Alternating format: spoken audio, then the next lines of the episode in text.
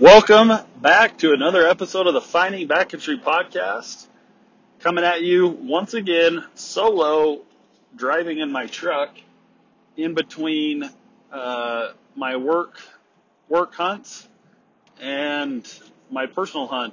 So I apologize for the the two back-to-back episodes of me driving around talking to myself and you guys having to listen to it. I guess you don't have to listen to it, but I appreciate that you are and hopefully, you know, I as I thought about the situation with the podcast, especially during hunting season, where um, God, it's just especially with my job now that's you know very hunting specific, and so there's there's things there that I'm going to get more busy with during the fall, and then my own hunts, and I just realized that you know I don't I'm not I don't have 10, 15 episodes built up um, you know, maybe next year I'll try to do that so that I don't, you know, have to just sit here and talk to myself.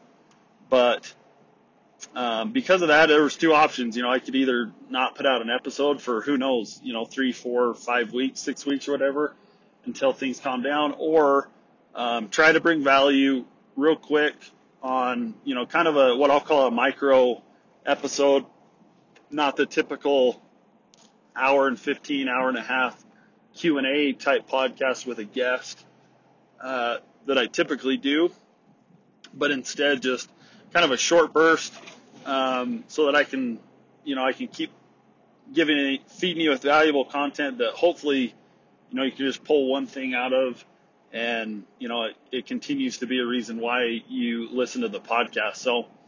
Um, that's what I wanted to do here, and, and not that this will necessarily be valuable, um, what I want to talk about here, but it will hopefully just be, um, you know, informational and, you know, so I'm on my way to, uh, backcountry, high country, Colorado archery mule deer hunt. I think I mentioned that before in the last episode. And so I thought, man, what a, what a good time. I'm, I'm pretty dialed on my, on my archery setup and, you know, maybe some of my backcountry gear, some just kind of last minute, um, changes that I've made as I'm getting packed up for this hunt. And I thought, you know, that I think that'd be a, a good episode. Guys seem to geek out, not guys, uh, but listeners seem to geek out on on gear.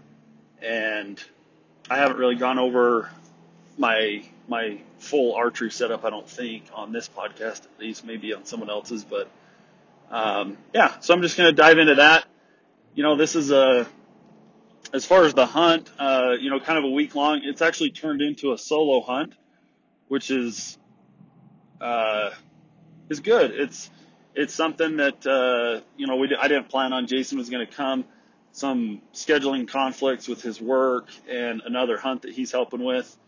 And so he didn't, wasn't able to, isn't able to make it over. And so, um, yeah, it just kind of happened. And so I've got about an eight, I think seven or eight days, at least seven, um, up to eight or nine day uh, solo backpack hunt for uh, archery mule deer in Colorado in front of me right now. I'll be at the trailhead in in a couple hours, and so this will be, you know, you never know. I mean, maybe I'll tag out on the first day and it only turns into a one night trip, but probably not. And so this will probably end up being the longest that I've actually uh, solo backpack hunted.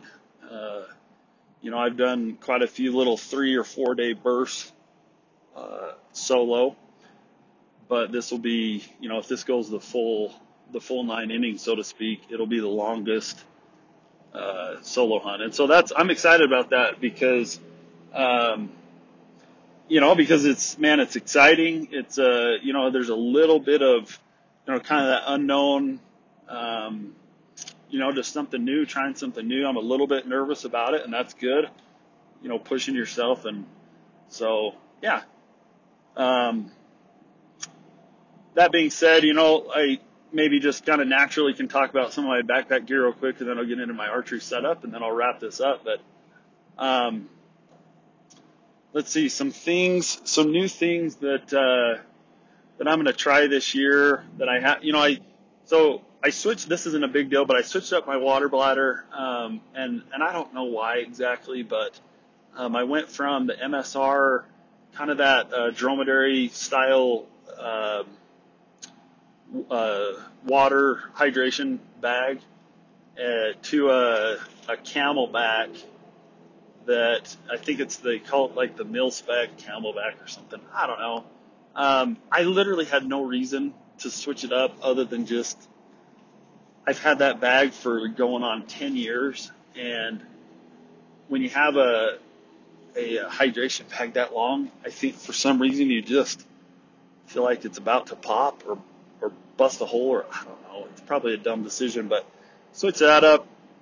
The other thing that I like is that uh, MSR bag. It doesn't have a really good like hook on the top to hang, and a lot of these packs now, like um, the Kifaru that I'm taking, has got kind of a little uh, water bladder, just a, a strap turned into a you know a loop that you can hang your water bladder from. So we'll see. Not a big deal. Um, I've got a lot of stoveless food items this year, kind of a you know hybrid Brady Miller type deal. Um, not completely. I'm still packing a stove, but you know more so just I don't know, just trying it. You know, I don't, I don't, I'm not smart enough to sit down and um, calculate out the differences in weight and you know maybe I should go completely stoveless or not stoveless at all, or or uh, or, or stay completely with a stove. I mean, but I don't care. I'm just kind of trying. Most mostly the breakfast I've got like four out of my eight days are kind of that um, that shake type, you know, superfood mix, oatmeal and stuff like that. And you know another reason that I tried this, and this is, I think, something valuable to take from this, is it, it depends, right? It depends on the unit and it depends on the year, uh, especially. Last year in Nevada, you know, super dry anyway, and then had a terrible moisture snow year, as we all remember. And we, there, water was just non-existent up there. And it would have been a horrible year to have a stoveless, you know, because a lot of this stuff um, well, I say that when you run the stove method, you got to have water too. But um, like with the the breakfast and stuff, like Brady's got you mixing all the the protein powders and stuff like that, and I just feel like you know it, it, it just seems like it requires a lot more water. Maybe I'm making that up. It's probably not, but um, there's just there's going to be water everywhere up here. Um, high country Colorado on a heavy heavy snow year. I'm guessing there'll still be you know snowbanks probably. I don't know, but there'll definitely be uh, more water than there was in Nevada last year. So, you know, some of those meals that require a ton of water, I was like, yeah, let's, you know, I'm just going to try that. So I got a lot of the like mac and cheeses and the powder, you know, meal replacement powder breakfast deals and stuff like that. So, um, let's see, is there anything else in my gear worth, worth bringing up? Um, you know, no, oh, uh, finally picked up a Goal Zero, and man, I don't know. I uh, I'm still. I know it's going to be worth it. The weight. Um, I'm referring to the weight. You know, when I I picked up, I think it's the Nomad Seven. I want to say, and gosh, I was hoping those things would be a little bit lighter. I've I've been around them when uh, other guys pack them in, or you know, we have our pack llamas or whatever this is 100% on my back. And I was planning on Jason being there. And so it's a lot easier when you've got a partner to, you know, have a luxury item like that. I would, I would call it, um, that weighs a little bit more than you would like because you can kind of, you know, like maybe I could give my stove and my, you know, my fuel to him and then I could pack the, you know, you can kind of offset weight that way. I'm going to be 100% solo on this. And so, I'm not super excited about packing it, but I know once I get it in there, especially if there's, you know, a little bit of service or I'm, you know, constantly filming little, you know, snippets on my phone as I'm stalking or um, phone scoping bucks and stuff like that, that I'm going to be super glad I packed it. And, you know, like Aron Snyder says, I guess, and I, I like this theory, um, who cares about weight if it's something that you know you need, right? And that's, that's kind of where I'm at there. You know, it's kind of funny to say that backcountry hunting nowadays we we need uh, solar power to power our cell phones on a solo backcountry hunt. But it's just kind of the world we live in, so I'm gonna go for it. We'll see. Maybe I'll uh, turn around 100 yards up the trailhead and then leave it. um, so yeah, that's that's uh, three things kind of off the top of my head. Now I want to jump into my archery setup and just kind of go piece by piece, um, explain, you know, what my bow setup looks like and my arrow setup and kind of why and what I did, and yeah, and then just leave you with that. And I'm going to get into the hills and and be hunt, uh, you know, at least be hiking here, and then and then hunting tomorrow. So it's going to be exciting, but.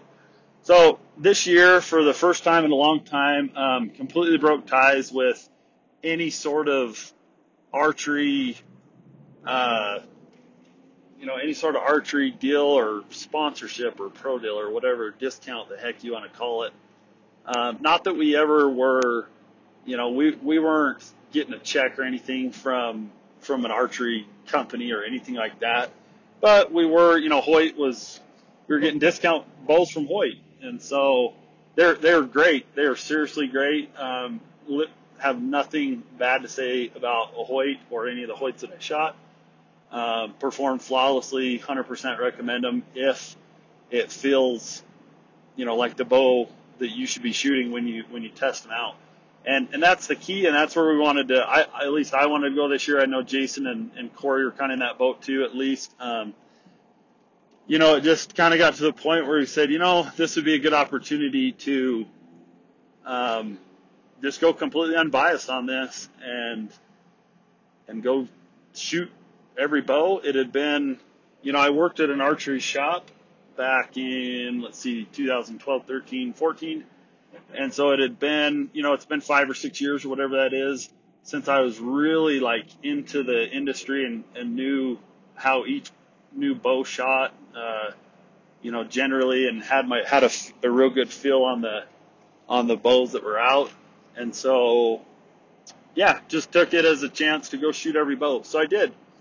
And, you know, I 100% believe nowadays you cannot walk in and pick a bow from any of the, like, let's call it the, you know, the big seven or super seven or I don't even know if it's seven. I'm just pulling that out of my, out of my head. It seems like about seven. Let's count them. Um, Hoyt, uh, Mathews, Bowtech, Prime, PSE. Uh, I know I'm missing some, and guys are going to be pissed, but um, uh, Obsession. Um, I'm missing a bunch. I'm sure I am, but you know that's whatever, seven or eight. That's kind of the seems like the big ones, but. And anyway, my point is, is everyone I think now is making such a good bow and technology's kind of I feel like it's caught up and just kind of been at a standstill with bows for the last three to five years or whatever, meaning not much changes on bows in the last three to five years, if you want my honest opinion. Um, and so, as I hit the rumble strip, I promise I'm driving safely, but um, yeah, it's more of a, a personal feel thing because you're not you're not going to go wrong. Now, I believe that there are specs, you know, different specs and builds of bows that 100% matter and will make you a better shooter or a worse shooter. Um, if you're new to archery and you have, let's say that you have a 31 inch draw like I do, and you are new to archery and you go in and you pick up a 28 inch axle to axle bow with a six inch brace height. I'm just pulling this out of my head. I don't have a specific bow in mind. Um, and you try to shoot that it's just it's not going to be as accurate as if you picked up a bow with say a seven inch brace height that was a 34 axle to axle uh, as a new shooter. You know, just it's it's going to be really hard and not as forgiving uh, of a bow to be as consistent with. And so I believe in for me, I chase I chase feel and I chase specs, if that makes sense. I'm a lot more interested in the specs of how a bow is built and how it feels on the shot and the draw than I am, you know, about the brand for sure. So that's what I did. Shot every bow I could get my hands on, and I shot, you know, I don't know, 80 or 90% of all those big manufacturers. And at the end, it was clear to me that the Mathews Traverse was all around the best feeling, shooting, and and specked out bow for me personally of all those. And so that's what I went with. Um, I'm going to pull these off the top of my head, and so I'm going to be off. You know, there's probably like five eighths and stuff like that that I'm not going to know for sure. But I want to say a 33 axle to axle, uh, 70 pound max uh, draw weight, and I actually think it is a six and five eighths uh, brace brace height. Excuse me. And so, as you consider, kind of, you know, I'm a 30, like I said, 31 or I think a 30 and a half, but I, you know, long draw. That was that is just about the perfect, in my opinion, and how I've shot. That is just a sweet spot. Um, it's it's an aluminum riser, which, you know, won't go into that. I don't think there's any problems with aluminum risers. Carbon's cool. Aluminum works and gets the job done too. And so it's a little bit, you know, it's heavier than I'm used to. My Hoyts, uh, carbon Hoyts that I had the last couple, you know, were usually under four pounds. I know this bow's over four pounds, I want to say, but it felt just sweet, man. Like just drew back nice. Um, dead in the hand. I know Mathews really well. We were, I was a, uh, we were a dealer of their bows, and so I know how smooth they are on the draw. I know how smooth they are on the release. That I knew that wouldn't be a question for me. Um, and I'll tell you what, man, like that bow, it just it hits wherever I aim.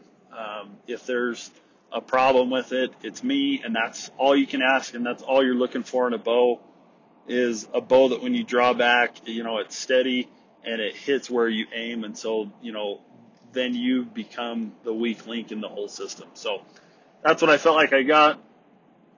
Um, compared to all the other bows, it, it was, it was the, uh, it led the way. So that's what I went with, paid full retail for it. Felt perfect about it. Felt really good. Um, so that's what bow I'm shooting starting with the strings. Uh, anymore, the first thing that I tried to do is rip the factory strings off. Um, I don't know if it's changed in the last, you know, whatever it's been, five years, but not a big fan of anybody's factory strings. And someone's going to say, well, yeah, but this bow company, they've got the blah, blah, blah. They've got really good uh, factory strings. Um, I think until you've shot some really good custom strings, you might think that, and you're probably wrong but maybe I'm wrong. Who knows? Uh, I went off a recommendation from my good friend Mark Smith. Knows bows, has known bows his you know his whole life at an extremely high level, and he was recommending uh, GAS uh, gas bowstrings. Um, want to say they're back east anyway, and so just off of blind faith in someone that knows a lot more about archery than I do, that's what I went with, and it paid off big because those are the absolute best uh, any strings, factory or aftermarket, that I've ever shot. Um, very well pre-stretched, zero zero twist. I'm I'm telling you, I cannot get my peep to twist. It's kind of funny because for the longest time now, I've just gotten in the habit. You know, all my factory strings that I've shot, or even some of my uh, aftermarket strings that weren't as high of quality or as well made. Um, the peep, you know, the peep never would stay in the in the right spot permanently and perfect. And so for years, you know, 15 years now, I've been in the habit of um, before I take every single shot, and a lot of guys do this. I've noticed, you know, you hook up to your D loop, and you've got an arrow nocked, and the the last thing that you do before you draw back is you twist that peep around the way that it, you know, against the, the, the direction that it typically wants to twist. And, and for at one shot at a time, you can kind of put a band-aid on the fact that that string's trying to twist your peep in the wrong direction, right? Well, I started shooting this string and it wasn't doing it. I still had the habit of reaching up every time. And finally, after like, I don't know, 20 or 30 shots, I realized like, why, why do I keep reaching up and, and touching my peep sight because it didn't need to be adjusted. It never did. It hasn't moved. It's raw. It's been in the same exact spot every time. And I just finally realized it's out of habit. You know, it's a hard habit to break and you've been doing it 15 years for who knows how many thousands and thousands and thousands of shots. And so I, you know, it's like, I feel like, um, you know, uh, Will Ferrell in Talladega Nights. Like I don't know what I, I don't know what to do with my hands. I, I'm not uh, Ricky Bobby. I, I don't know what to do with my hands. Well, I don't have to twist my peep anymore, so that was nice. GAS bowstrings, highly recommend them. Um, so that was that's the only real like super custom thing I did on that bow. Everything else is just you know stock, obviously colors and all that. Um, my sight, I have been running the same uh, you know, multi-pin, like one pin multi-pin uh, hybrid from Spot Hogg, Hogfather forever.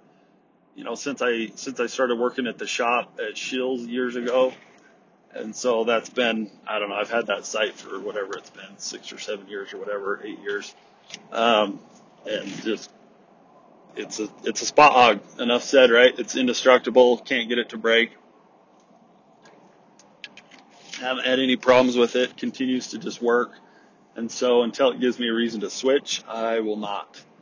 And um, one little one little uh, interesting, valuable story on that uh, was having a hard time getting my sight tapes to line up. I was using Archer's Advantage, which is usually just money for me, but for some reason on this this setup and and this bow, I just like it just kept being off, especially as I got out to distance. You know, maybe I wasn't getting a good, good chronograph uh, feet per second, or maybe I wasn't, you know, punching everything in right. I don't know, but it just didn't matter what tape I put on. I like I just kept being off, and so finally on the last tape that I put on, um, I was off, especially out past like once I got to 50 yards, and so I had kind of calibrated in my head that anything beyond 50, I had to cut a yard um, or sorry, add a yard. So, you know, if it was a 57 yard uh, sight on my rangefinder dial for 57, I was actually going to dial to 58, and that seemed to kind of calibrate it out. Well,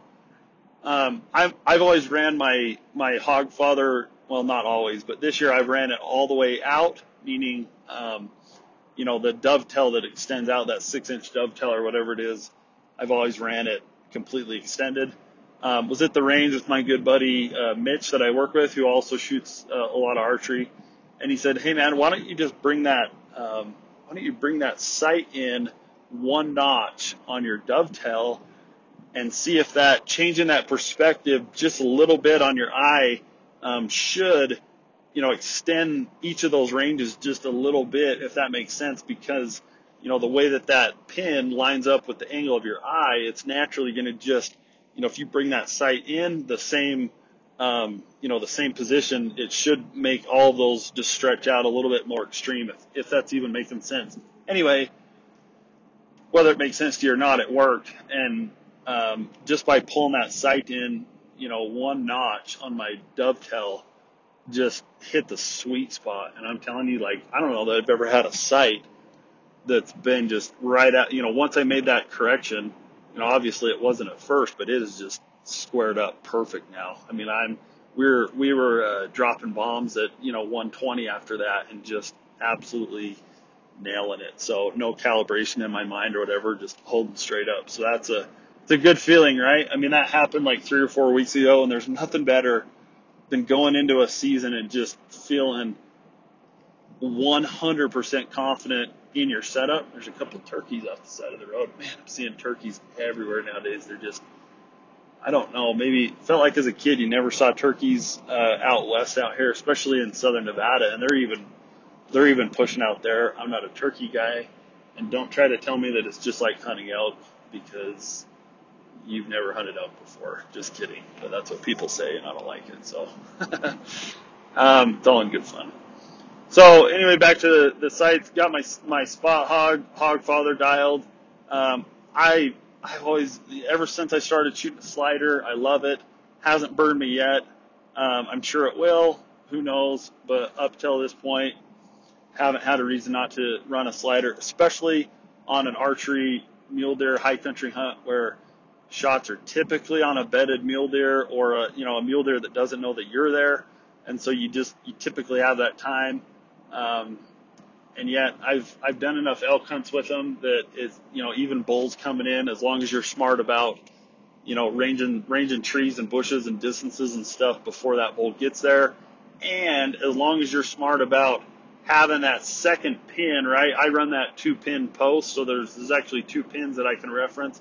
And as long as you're smart about knowing, I don't have an elk hunt, archery elk hunt this year, so I'm not super worried about it on this setup, but knowing that if you lock that 20 pin or, or that top pin, sorry, at say 30 yards, knowing that you can cover from, you know, anything from, you know, five to, uh, say 30 or uh, 40 or 45 with that top pin. And then once you get to 45, you know, you jump to that bottom pin and knowing where that, that second pin is calibrated.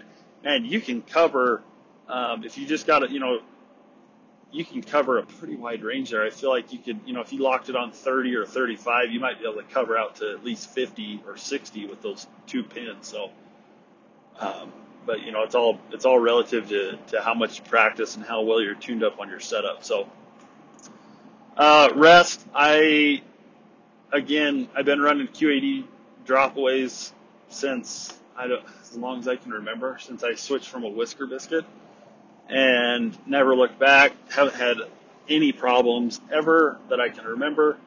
This year, um, I bought the the Mathews specific because this bow is a little bit different. You actually don't run a screw through the Berger hole.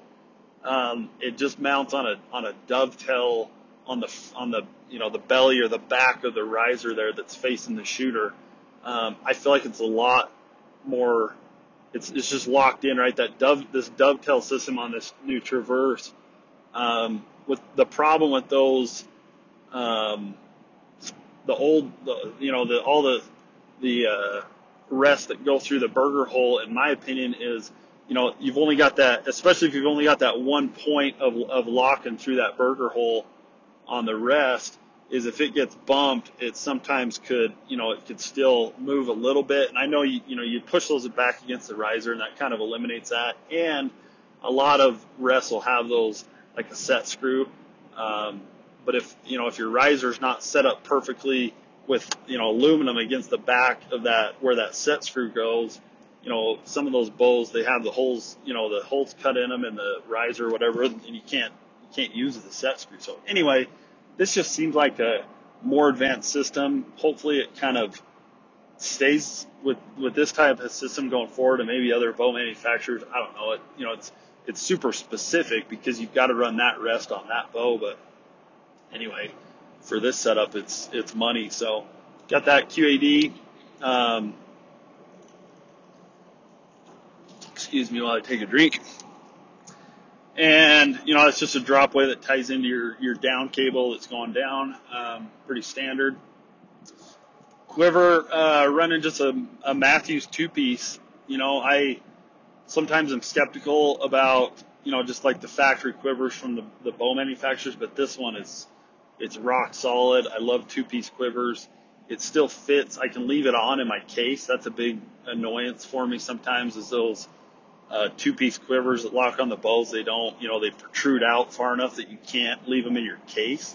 This one I totally can. Works out perfect on the case that I have, so that's a huge plus. Uh, six arrow quiver, which, you know, anymore is, I actually would prefer a, a little bit, maybe they have a four piece, or they didn't have it when I bought it at the store or whatever, I don't know, but I just ran the six arrow and I'll just pack extra arrows in my in my uh, backpack or whatever if I get to pack more in.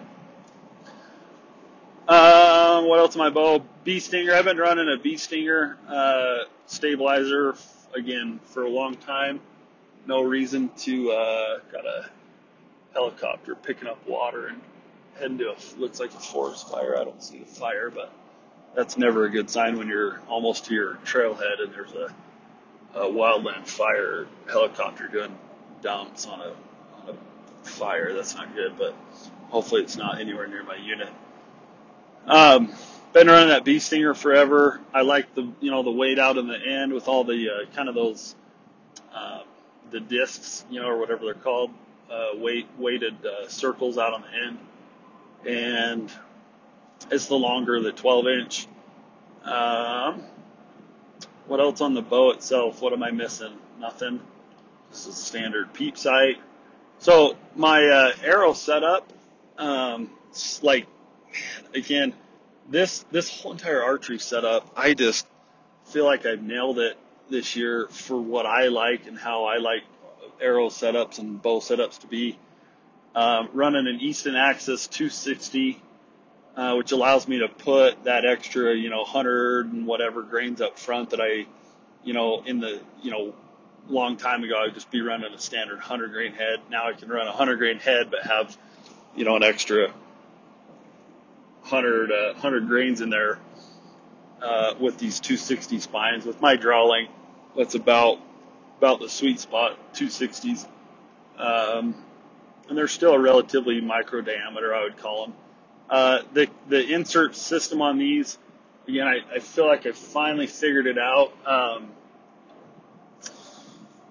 hate the generally I don't like the hit insert system when you just run a standard hit insert from an Easton arrow that that uh, screws in and, and mounts up the, you know, screws in flush and up, butts up against the carbon. Um, if, you know, if I ever missed or whatever, it just seemed like that carbon was super vulnerable and getting cracked and, you know, the arrow was no good. So for years, we ran the RPS, uh, steel deep six insert that's got the, you know, a ring around the out, uh, a lip around the outside of the carbon. And that seemed to work a lot better, fix that problem because there was that buffer between, you know, your tip, your broadhead or whatever, and the carbon. Well, the problem with that is deep six sucks, right? There's limited your broadhead selection dramatically, um, you know, and so it just, it always kind of bugged me that I was forced to run deep six to set my arrow up how I wanted. Never been a huge fan of um, outserts. Again, million opinions. I'm sure you run an outsert system and you love it. That's great. It's just, you know, personally, I would rather not run an outsert system if I had to. Not saying that, that they're not good ones out there. I think that there are. Um, you know, Easton themselves, they have a really, seems like a really high quality, but if I can avoid it, I'm going to. And I figured out a way to avoid it and still get that kind of buffer. So I'm actually running a hit insert. Um, I run a, a 50 grain. It's a 75 grain brass that I, I uh, knockoff 25. You know, they're, um, you know, they're adjustable so you can run them at 50 or 75. I run them at 50, uh, because the, uh, and then I run an iron will, uh, like a footer sleeve. So, you know, thing that looks almost like a, how a traditional archer would run a, a footing at the base of the arrow. So it, you know, but it's got just a little bit of a lip so it butts up flush against the carbon there. And and you know you order the specific diameter for the specific arrow that you're running and, and they're just their machining is perfect. And so it provides you know what seems like a little bit of uh, buffer on the from the the tip the point to the carbon um, and then it provides you know a little more strength like acts like a about an inch footing on that arrow and then and then also adds 25 grains. So I run the brass insert 50. I run the iron will uh, sleeve slash footer at 25, and then uh, that allows me to just run a 100 grain head. And some people might be saying, well, why don't you just, you know, whatever, run a normal insert and then run a 100 and whatever 75 grain head or 150 grain head or, or even a 125. Well, because if I can eliminate the surface area on my broadhead, then I just have a better chance, even if it's a mechanical right? Less surface area out on the tip, the better, in my opinion, for everything, wind drift and all that. And so why not, you know, add that weight to the insert or the, um, the footing, the footer instead of the tip. So I purposely try to run a 100 grain, uh, tip. Now I've got a, uh, standard insert so I can run whatever broadhead I want. I happen to be running the, uh, Sevrs. Always love the um, the Ulmer Edge, which you know the Sevr is just a bought out, um, you know, revamp of the Ulmer Edge, and you know they made some really good upgrades, and you know the blades are sharp. That was one one thing with the Ulmer edges we would see. I if I remember, is the blades wouldn't always come super sharp. Easton's Easton owns Sevr. They fixed that problem, um, and so man, I'm not going to get into a fixed blade mechanical argument and all that you know stuff right now because that'll go on until the end of time. But um, I've just seen too much stuff die with mechanicals whether it's a rage or, or hopefully even the Sevr. Jason, I think, killed his uh, Utah archery buck just last week with a Sevr and, you know, just absolutely uh, dead real, real quick.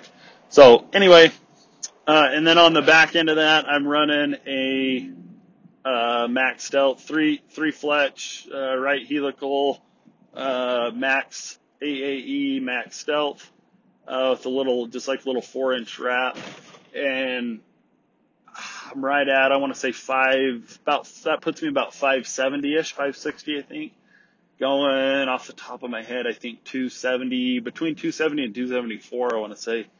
Um, man just dynamite like dynamite setup for me love it uh, relatively flat shooting still but you know I don't really care about that or I'd be running a you know a 370 grain arrow or whatever I'm more interested in momentum and accuracy and broadhead flight, and I've got it. So, man, just if you can't tell, I there's nothing about my setup that I'm just really complaining about or don't like. Nothing that's not working, and so yeah, that's it. Um, I've you know a Scott. I can't even remember what release.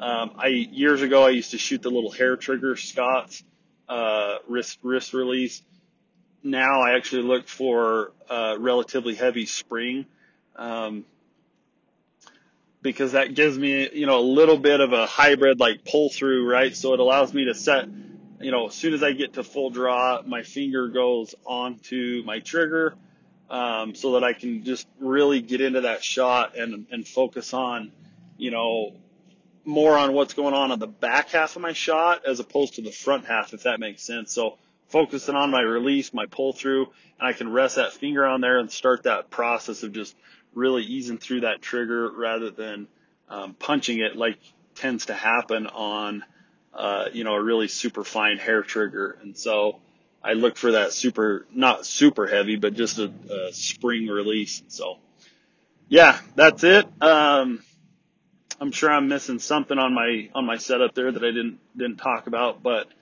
um, that's that's the bulk of it. So uh, it's archery season. Heading into the, you know, I'm going to be at the trailhead here in an hour or so. I'll get this uploaded before um, I head up the mountain, hopefully. And so, you know, the last thing I'll say is just good luck this year. It's uh, hunting season's here. It's what we wait for all year. Um, hopefully, in a week or so, I'll be out and give you an updated episode on, you know, how I killed some some 200 inch buck. Um, it'll probably be more of a, you know, lessons learned on how I missed a, some big buck or something like that. uh, but we'll see, right? So, okay. Uh, until next time, you guys, thanks for listening and good luck out there.